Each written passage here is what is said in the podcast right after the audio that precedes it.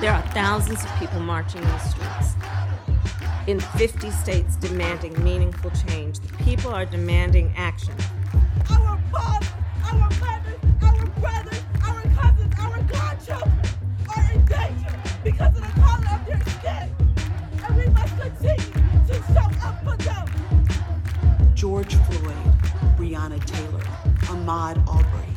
We say their names as reminders of their humanity. It seems a lifetime ago now, but last year the murder of several unarmed black people by police officers in the US sparked a global conversation about race and inequality. And the aid sector was no exception to that. Many aid agencies began discussing diversity and inclusion in their organizations and coming to grips with some pretty unhealthy power dynamics. And I think Black Lives Matter is a, is a wake up call around building the next generation of institutions that put equality, inclusion, racial justice at their heart, particularly in, in the development or humanitarian sector. But some activists argue that diversity and inclusion is just the tip of the iceberg.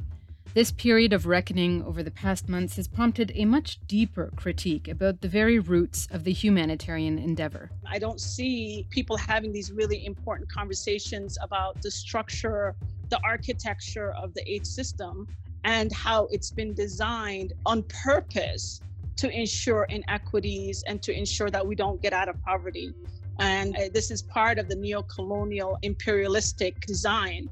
A lot of the international development frameworks that we're working in are built on the backs of white supremacy culture that has inevitably left a lot of Black people and non Black people of color silenced, marginalized, and severely underfunded.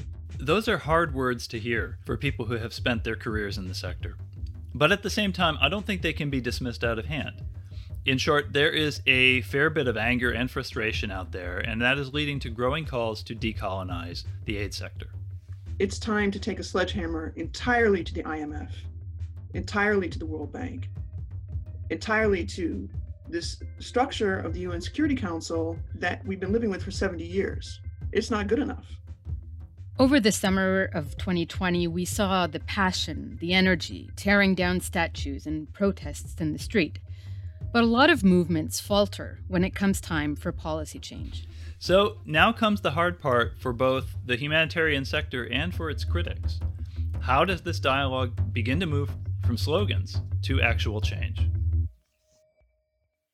In Washington, D.C., I'm Jeremy Konyndyk, Senior Policy Fellow at the Center for Global Development. And in Geneva, Switzerland, I'm Heba Aly, Director of the New Humanitarian.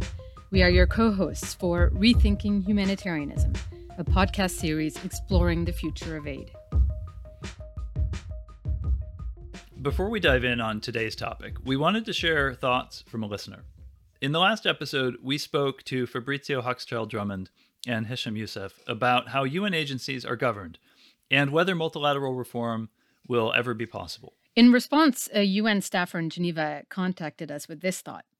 If you want to do multilateral reform, you've just got to abolish the permanent members of the Security Council, brace yourself for the withdrawal of funding that that will result in as all of the shall we say wounded permanent security council members hold funding hostage and hope that the rest of the world steps up. Jeremy what do you make of that? I don't agree. I think that abolishing the permanent membership is a real minefield both for the reasons that this person cites but also I, am not sure it would be a good idea i mean ultimately the security council is a place where realpolitik is meant to happen. And if you don't have the most powerful countries in the world as part of that process of realpolitik, then it becomes a sort of academic sideshow even more than it sometimes is today.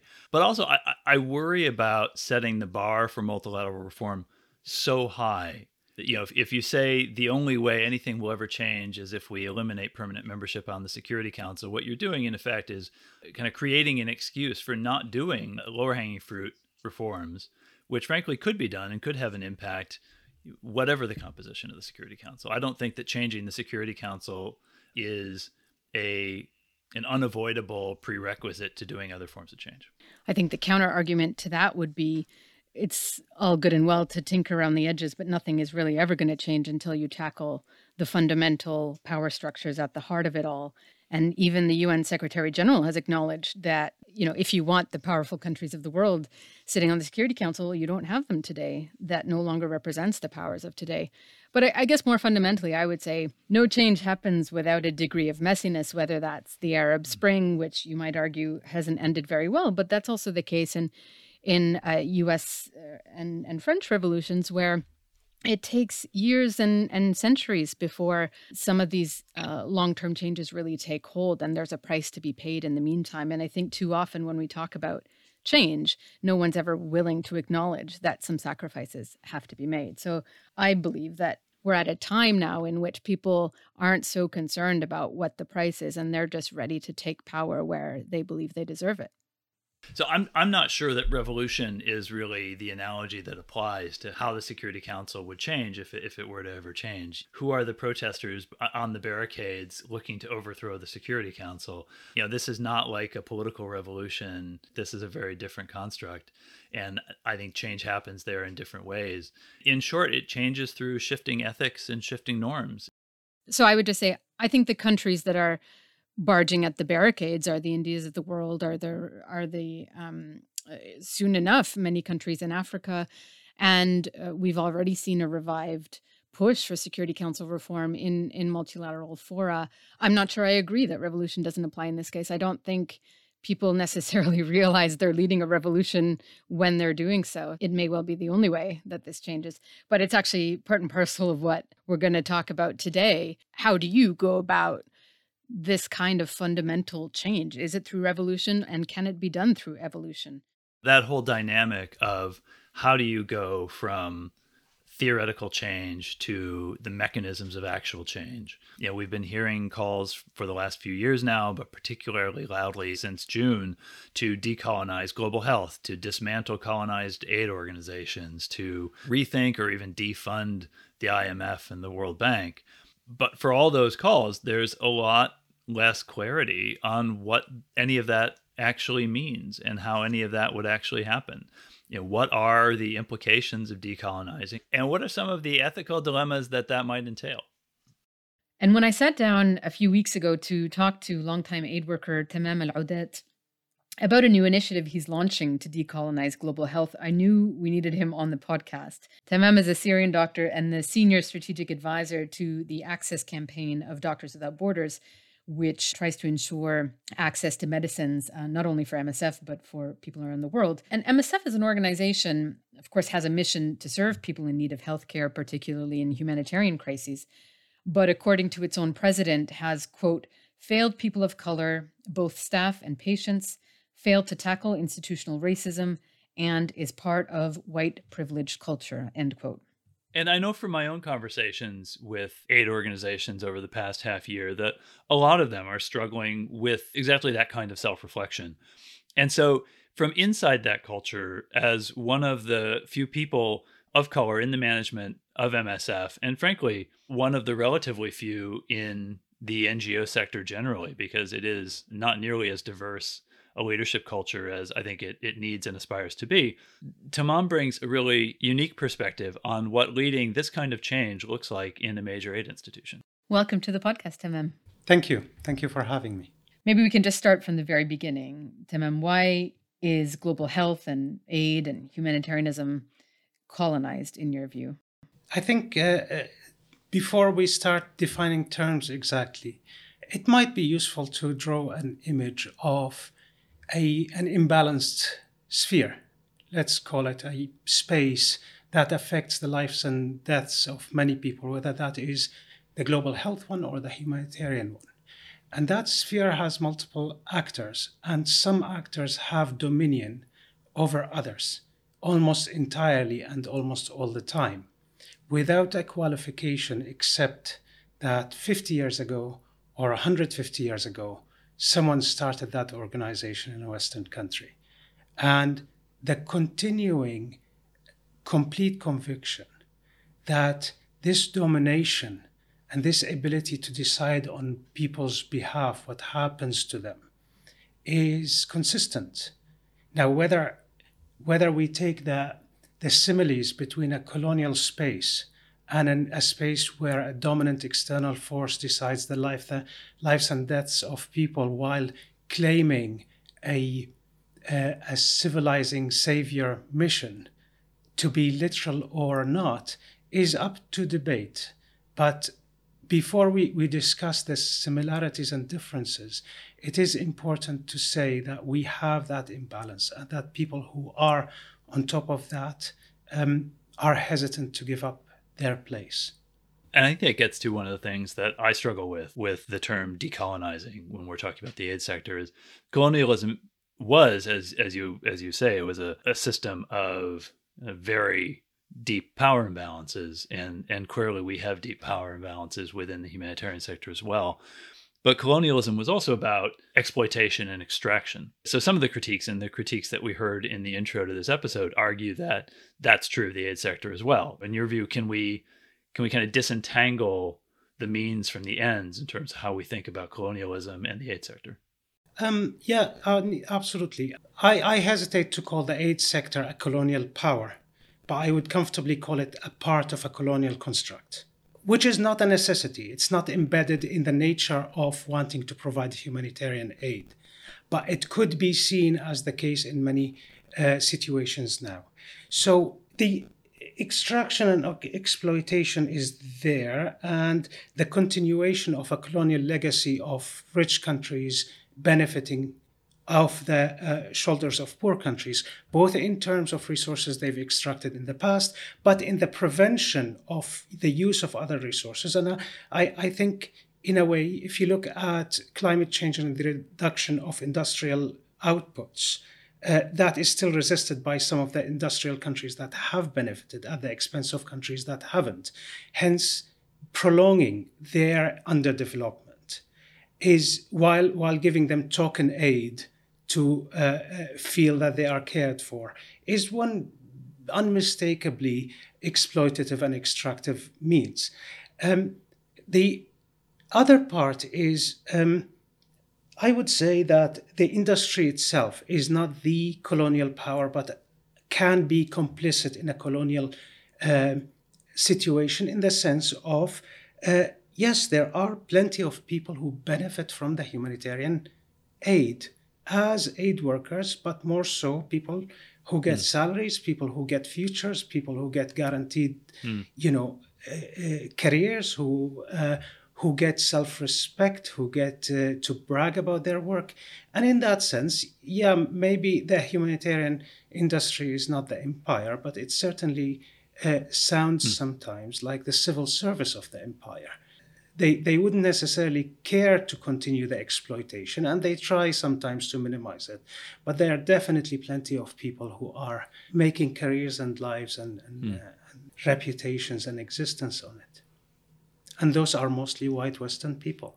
So I want to ask you, speaking of the white Western people, I mean, Stephanie Kimou, who we also heard from in one of the clips off the top, she gives this definition of white supremacy culture as a specific ideology stating that white people and their ideas and their thoughts and beliefs and actions are superior to those of people of color and black people and and she then looks at the aid sector and says okay when when you say that local people don't have the capacity or that they're corrupt or that they can't be trusted and we need to do the work when you have all white leadership in in major international NGOs when you have different pay scales depending on whether you live in North America or in the global south, those are all examples of white supremacy culture at play in the aid system. I wonder how you see that. So we, we can look at that anecdotally or, or statistically. And, you know, it's obvious, it was mentioned here, that the presence of people of color or people from the South in uh, the upper rungs in the brass of the humanitarian sector is, is meager at best. There aren't many people who come.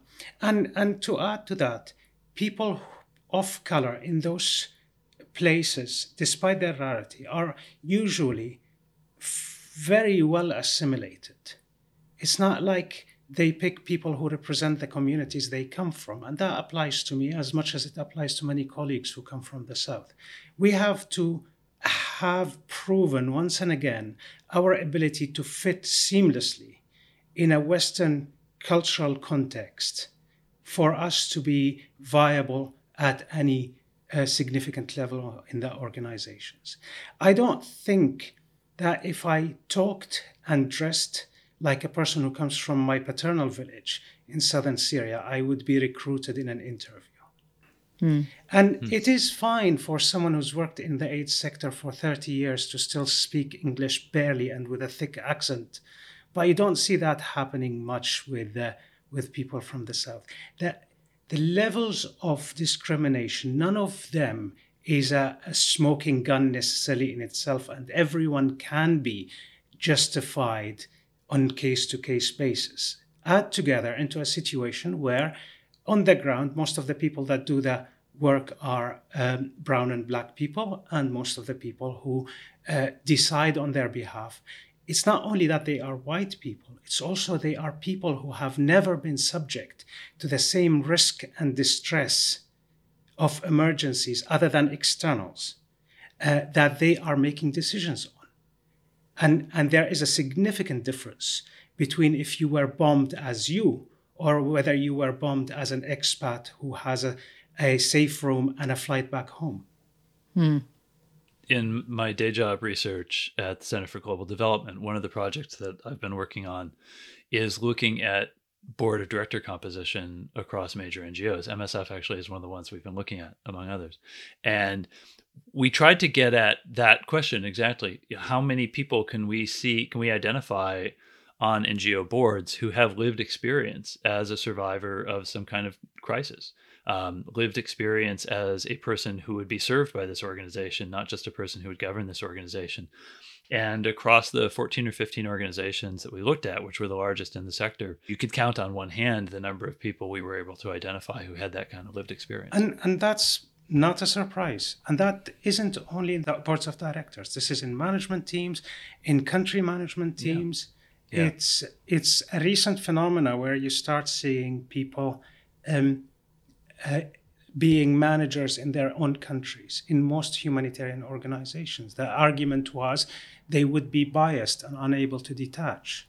However, once you hmm. have emergencies in European countries, like in Greece or in France when Calais was the case, no one argued that let's bring a Congolese guy to, to be the mm. head of hmm. mission in Paris or the head of mission in Athens, because by mm. default, it seems that the Greeks and French and Belgians and others are capable of detaching from their national politics, which isn't a luxury that we have ourselves. So it's not only boards of directors. Mm. So if if we have touched a bit on what colonization means in this context, what does decolonization mean in this context? It's still hard to tell. No two colonial circumstances were similar historically. And they've ranged greatly from massively exploitative and brutal to less exploitative and brutal to some that claimed a mandate to protect, to others that were obviously um, extractive almost only. And in the same sense, uh, decolonization in the historical context has differed massively. There are countries like Haiti that paid their own slave price for 150 years to France, which France hasn't apologized for yet, and caused directly the underdevelopment of Haiti, to countries that fought back with guns, to countries that fought back peacefully. And no two situations are exactly the same. No one sat and said, let's sit. Um, uh, and design a polite and coherent framework for our decolonization before we talk about it. that is an unreasonable request. Mm. And, and the act of determining to uh, e- erase the imbalance of power that people who are trying to do it are calling it decolonization is in itself an act of understanding, an act of analysis, and an act of solidarity. So we have two issues one on whether it's appropriate to use it. And I think this is a call that should be uh, reserved for people who are trying to do it before anything else. Of course, critique is open, and we can we can uh, uh, have a debate that is mm. going to be endless. Of course, but just like decolonization, and I, I quote a, a, researcher I admire, Lioba Hirsch, she said, No one expected all decolonization efforts to be polite and mainstream and so on, and no one can blame them for using the, the means they've used. Um, it sort of feels now that the immediate reaction from the system to any talk about decolonization is be nice, be polite, work within the system to and and it's hard to not remember Audre Lorde. You can't use the master's tools to demolish the master's house. There is a merit in using an act and a simile of resistance that Mm. doesn't demand to keep the status quo, that doesn't care to keep the system. That doesn't, however, means to demolish the system, neither immediately nor ultimately. I think that that's a a really important distinction. I think it gets to the crux of what is challenging about the decolonization term is it, it is it is intentionally provocative in the same way that sort of you know the calls to defund the police in the US are intentionally provocative and they're you know for the most part you know that that is a slogan that is somewhat overstating the the substance of the policy agenda. So here too, I, I you know my sense is that m- many of the calls to decolonize are kind of using a provocative term to kind of fire up a long needed and long ignored conversation or rethink. How do you kind of how do you think about that? How what's your understanding of what that you know what's the balance there? And are we you know like colonialism was an unmitigated bad right? Colonialism was not something that was you know take the good leave the bad. It was it was a it was a system of extraction. It was an unmitigated bad i don't feel that way about the aid system even as i think it does need real change so how are you how do you think about that First, I definitely don't think the aid system is unmitigated bad. In MSF and other organizations, we treat patients, we save lives, we do. And if I thought it was unmitigated bad and irreparable, I wouldn't have been working in it uh, while making statements about the, the, the needs to change. Um, however, um, the colonialist system hasn't always been thought of as unmitigated bad. And in its time, it wasn't seen as nearly bad by most people. And that's not only people who are uh, perpetrating it, it is people on the receiving end. And, and, and that is very well described. And in my description, it's not academic, is, is a, an image from George Orwell's Burmese days, where the protagonist talks to the Indian doctor whose only purpose is to access the European club and be separated up towards the white people and away from the Burmese people. That image is almost identical to the expat house in most NGOs. That is exclusive to the expats. That uh, you know there is still a strata inside it, and it's off uh, limit to most of the national staff. But um, I, again, I was recently reading um, Discourse on Colonialism by Aimé Césaire, and, and he explicitly said, We're not aiming to overthrow the culture and thought of Europe, we're aiming to overthrow the tyranny of Europe. And that is um, not dissimilar. No one is talking about uh, throwing away a history of humanitarianism that has done well and saved millions. Uh, uh, no one wants to keep its hmm. defects. The problem we face today is a bit stuck in what is considered an unchanging scriptural description of how humanitarianism needs to be done that hasn't been examined in a long time. And many people will talk today about the humanitarian principles in the exact same terms that Pictet used in 79 to, to explain hmm. them. And it hasn't been reformed. And that is absolutely important. Um, is it unmitigated bad? Absolutely not. Is it far away from uh, a perfect good by a long shot? Yes. But I think the question then becomes would there be much left after it was decolonized? And um, there was a, a piece recently in the in the Lancet arguing basically that if you decolonized global health, there wouldn't be much left of it. We similarly did a survey in an event we held just after George Floyd's murder, and we asked hundreds of participants, was international aid inherently problematic? And almost a third of them said yes, it could never be divorced from its colonial roots. Um, surprisingly, almost half said no, that it could be reimagined in a way that isn't toxic. But I'd love to hear a little bit more about that. How much is left once you've decolonized? I think there are two levels to this a level that is important and pragmatic and immediate. I cannot take responsibility morally or, or in any way for a call to dismantle the health system immediately, the global health or the humanitarian system immediately. And that is mm. very clear. None of us has the moral grounds to say whoever dies, dies from the you know, disruption of services, whoever loses their job loses their job as long as we achieve the greater goal while I sit here in Geneva and talk on behalf of people. Mm. Uh, that is not the point. And I think anyone who advocates for you know the immediate dismantle of the system is is not thinking of the consequences wisely. Mm. Uh, however, what would stay? Would st- people still have solidarity and empathy and aim to help each other? Probably yes. It has existed before Henri Dunant and will probably exist after the uh, humanitarian sector. Will it be the same? Probably not. And that wouldn't necessarily be a bad thing. Uh, the difference here is not where to, is we're not talking about the power holders reforming the power. We're not talking about the cliches of our job is to work ourselves out of a job.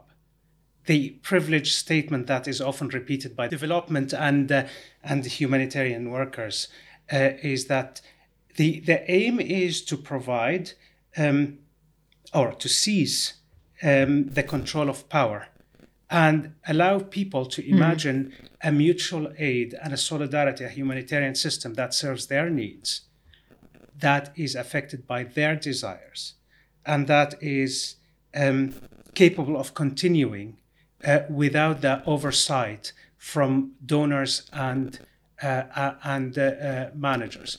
Will that happen overnight, even in the best case scenarios? Probably not, and it shouldn't necessarily be the case.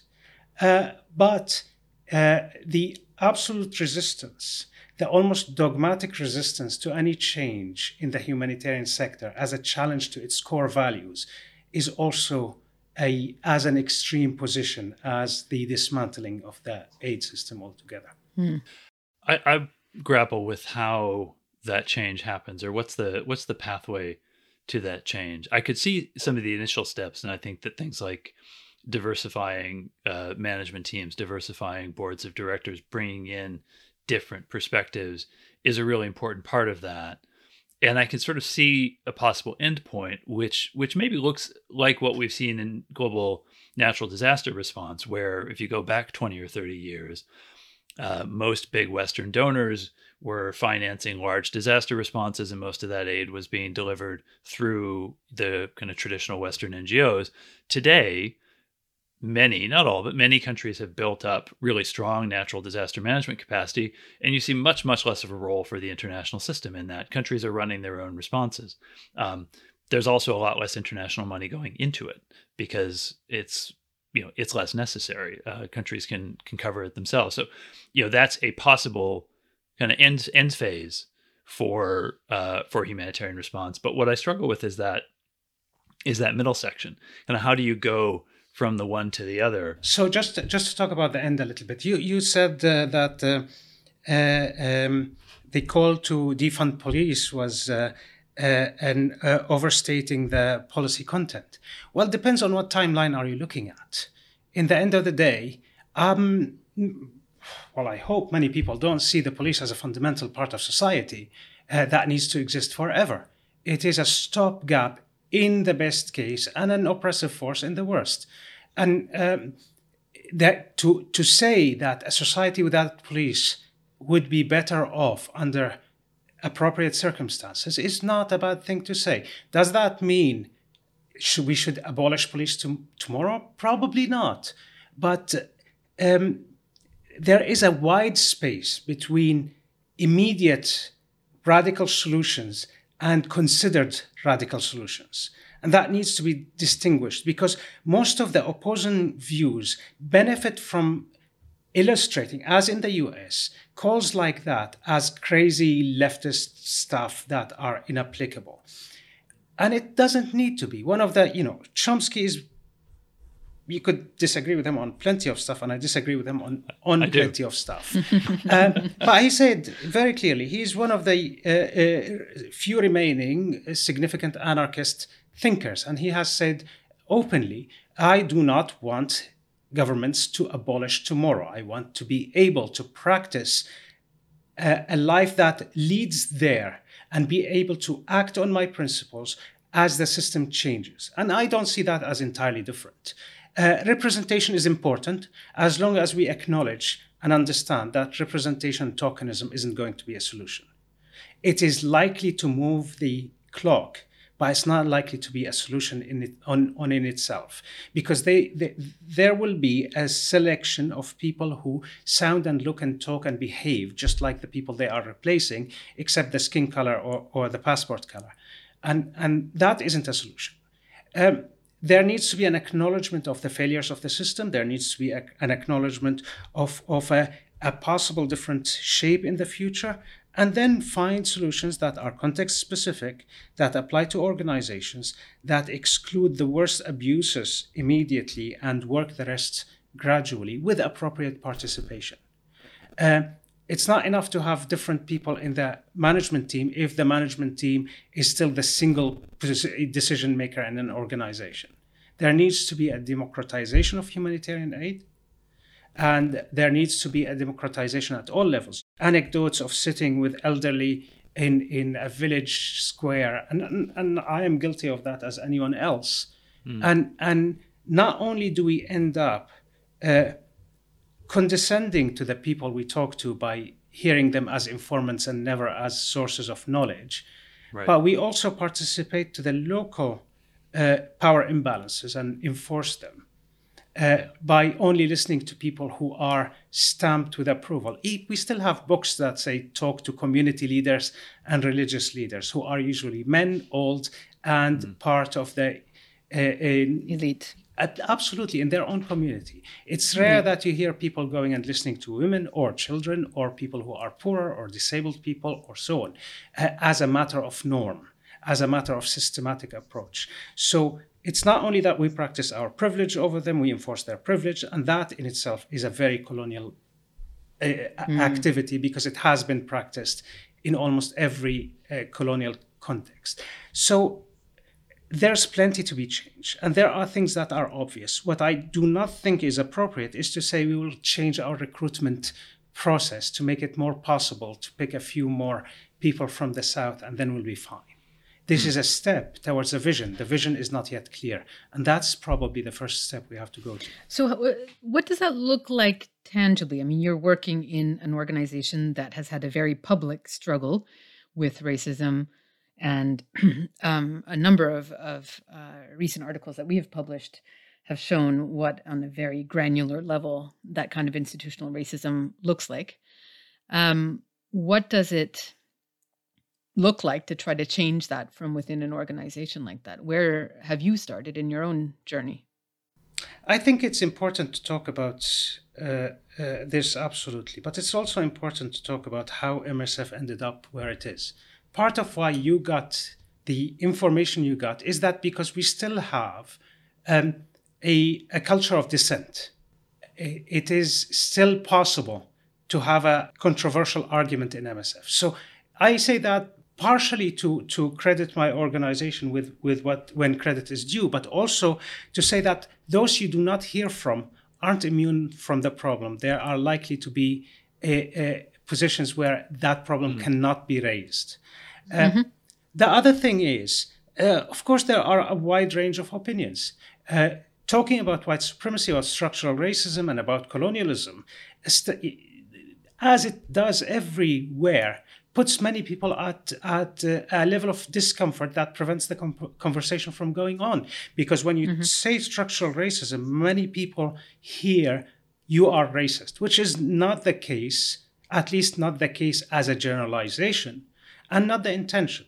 The change has been happening very slowly, and it hasn't touched in the humanitarian sector and in MSF yet on the two major issues that I think need to be um, addressed. One of them is, is the structural issue that the architecture of organizations, still MSF and most other humanitarian agencies, most donors exist in the West, exist on Western terms, and are see the world from a Western point of view, uh, which is quite hegemonic and quite oppressive, even though many of the recipients, governments and communities, uh, laud and accept the, the structure because there's no alternative and because that's the narrative that's available.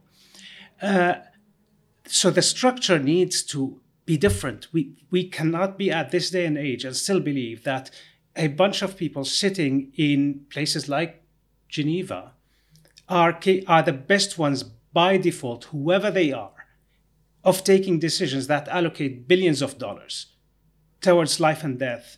And this is not only choices within an operation, within a country, it is the choice between countries and between operations. Yeah. It is massive power that no people should have by default. The second one is in principle. Humanitarianism has served a huge purpose and continues to do so. But just like any belief system, where the lines between what is constant and what is not um, become too blurry, and people start thinking that everything about us is a value that is unchangeable. Uh, it leads to stagnation, and we have to revisit our values. Now, you know, you hear a lot of arguments about whether neutrality should be a fundamental principle of humanitarianism or not. Um, I would argue we should revisit whether humanity, as it's described, is a fundamental principle of humanitarianism, because humanity mm. implies that is the prerogative of the giver to give. It doesn't give any agency or autonomy to the receiver. And that is mm-hmm. a result. You do 150 years of that, and that's the yeah. result. Uh, we need to talk about who chooses to direct aid, at what criteria. It cannot be the gut feeling of people who's done it before um, it cannot be their entire prerogative unquestioned. Um, and that applies to humanitarianism, that applies to global health, that applies to philanthropies and, and, and uh, foundations that now determine uh, a large chunk of the pie. No one deserves to have that much power over people's lives and go unquestioned except arguing that they have the best intention. I think in a way, what we have in the system is a mix of a kind of set of colonial power structure habits with a almost a command economy or a supply side kind of a supply driven economic model in terms of how aid is provided. So we're not driven by the demand signal from the people that are served, but rather by the supply preferences of the people providing. Um, and those two really reinforce each other. And and I don't see the path yet to what it looks like once we begin to break some of those things down. But I think we do also need to begin putting in place some changes that begin to do that without knowing fully where that's going to lead us. I think, and I think that's okay. I think as we diversify the voices that we're hearing, as we shift more influence over aid priorities, you know, as you say, these are you know huge weighty decisions that are being assigned to people in far off capitals and, and certainly i felt that when I was managing a part of the U.S. Uh, the U.S. assistance budget, every allocation we made came with trade-offs um, that we were making on the basis of imperfect information. And so I think we, you know, we do as a system also owe it to those that we're trying to serve to hear their voices in that process in a way that is less filtered than we're used to doing. But I don't know exactly where that will take us in the end.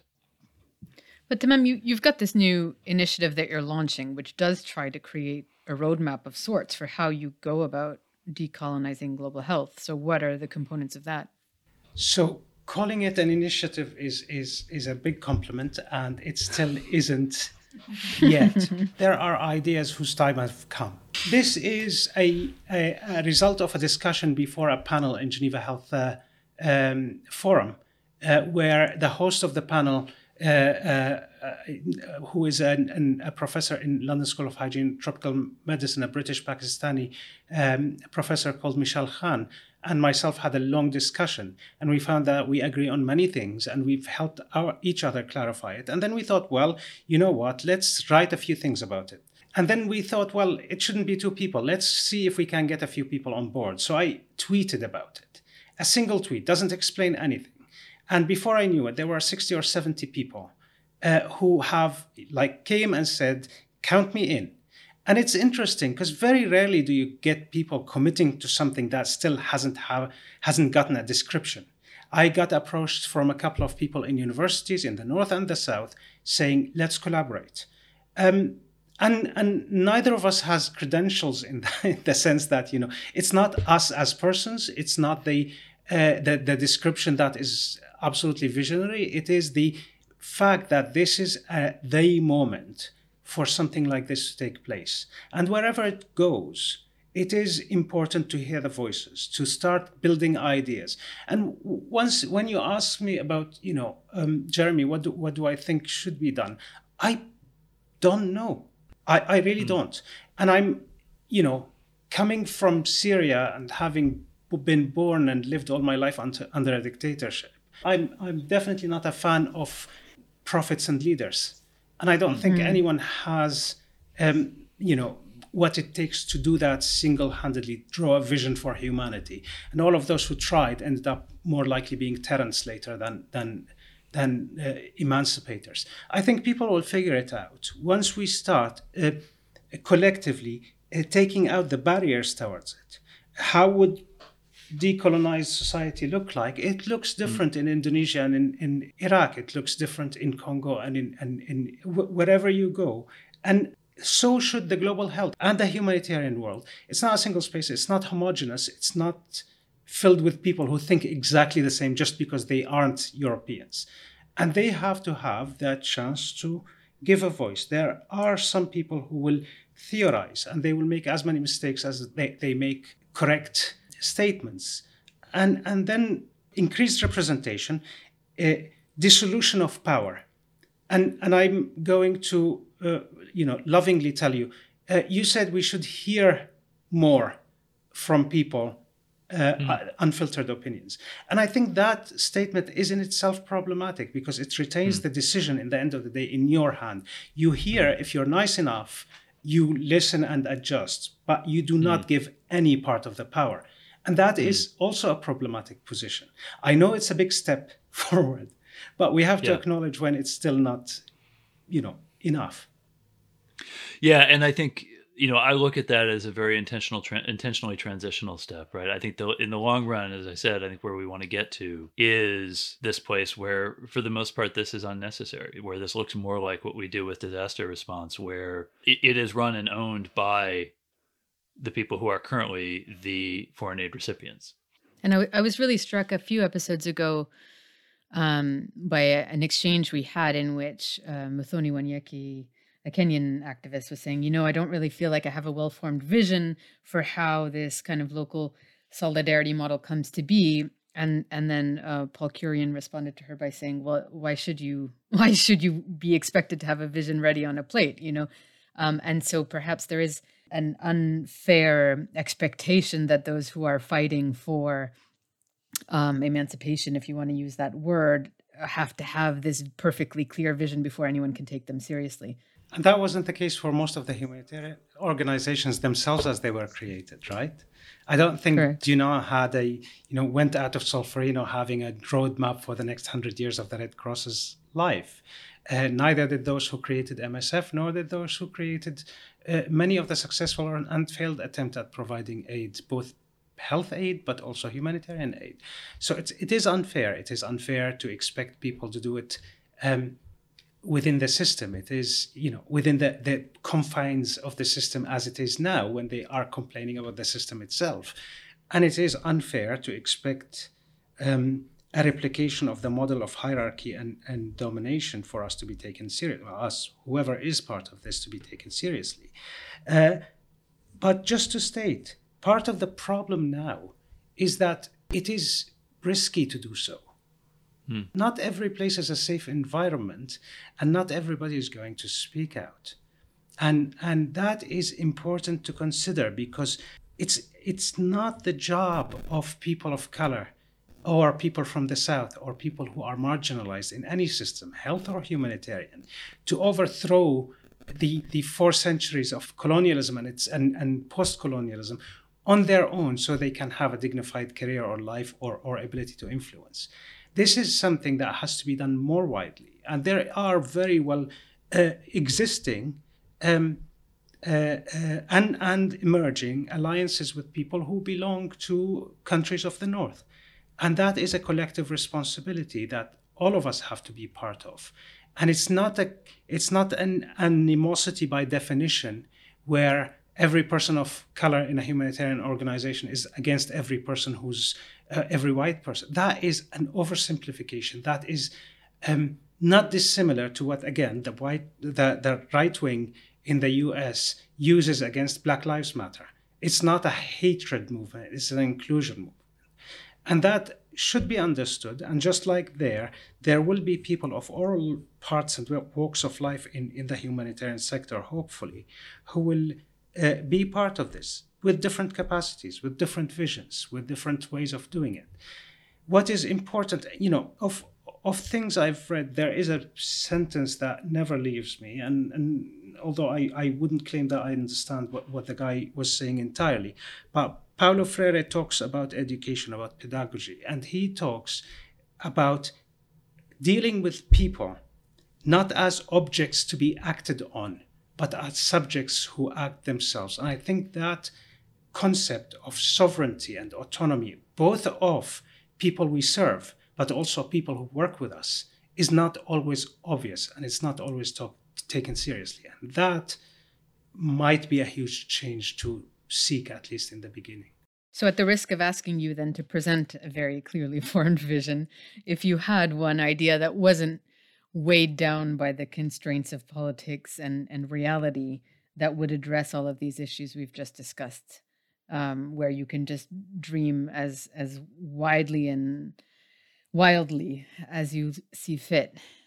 Does anything come to your mind? Shift it on on its head. There's no reason or purpose uh, for the massive concentration um, in in Europe for the leadership of humanitarianism. I'm not going to pretend that that sending all the headquarters to Africa is going to automatically solve the problem or to the global south. But having a absolutely hierarchical system where in all humanitarian aid, where the bosses sit in a western capital and the you know labor sits in the south is unfeasible. There are ways where you can have um, more representation in Germany, since the early 60s, there's an obligation that each company, publicly traded, uh, with more than two and a half thousand laborers, workers, has to have 50% of the board members from the unions. That is a feasible, immediate action that you can decide overnight. Have people unionize and be part of the decision in their organizations, from biggest decision to the accountability of their managers. Have country offices, rather than be reporting to the middle manager that reports to the boss, have them be federated and have a you know a, a democratic representative system whereby they have mm. as much voice as the capitals have. Yeah. We can find solutions for the technical advice, for the medical advice, or for you know anything that is quite specific. That is out, but the representation and the choices of allocating resources and choosing who lives and who dies and who does it at what level of authority do not need to be hierarchical. Mm. Tammam, thank you so much for being part of this conversation and helping stimulate some of the thoughts that will go into whatever that vision turns out to be. Thank you very much, uh, Heba Jeremy, for having me. I really appreciate it. Such a pleasure. Thanks, Tammam.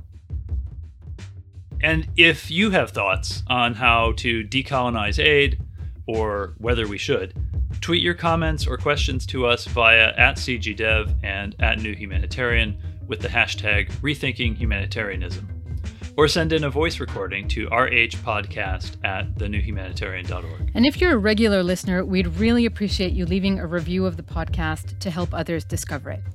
And as always, to learn more about the topics we tackle on the podcast, head to thenewhumanitarian.org or cgdev.org. Thank you for listening to the Rethinking Humanitarianism podcast. See you again soon.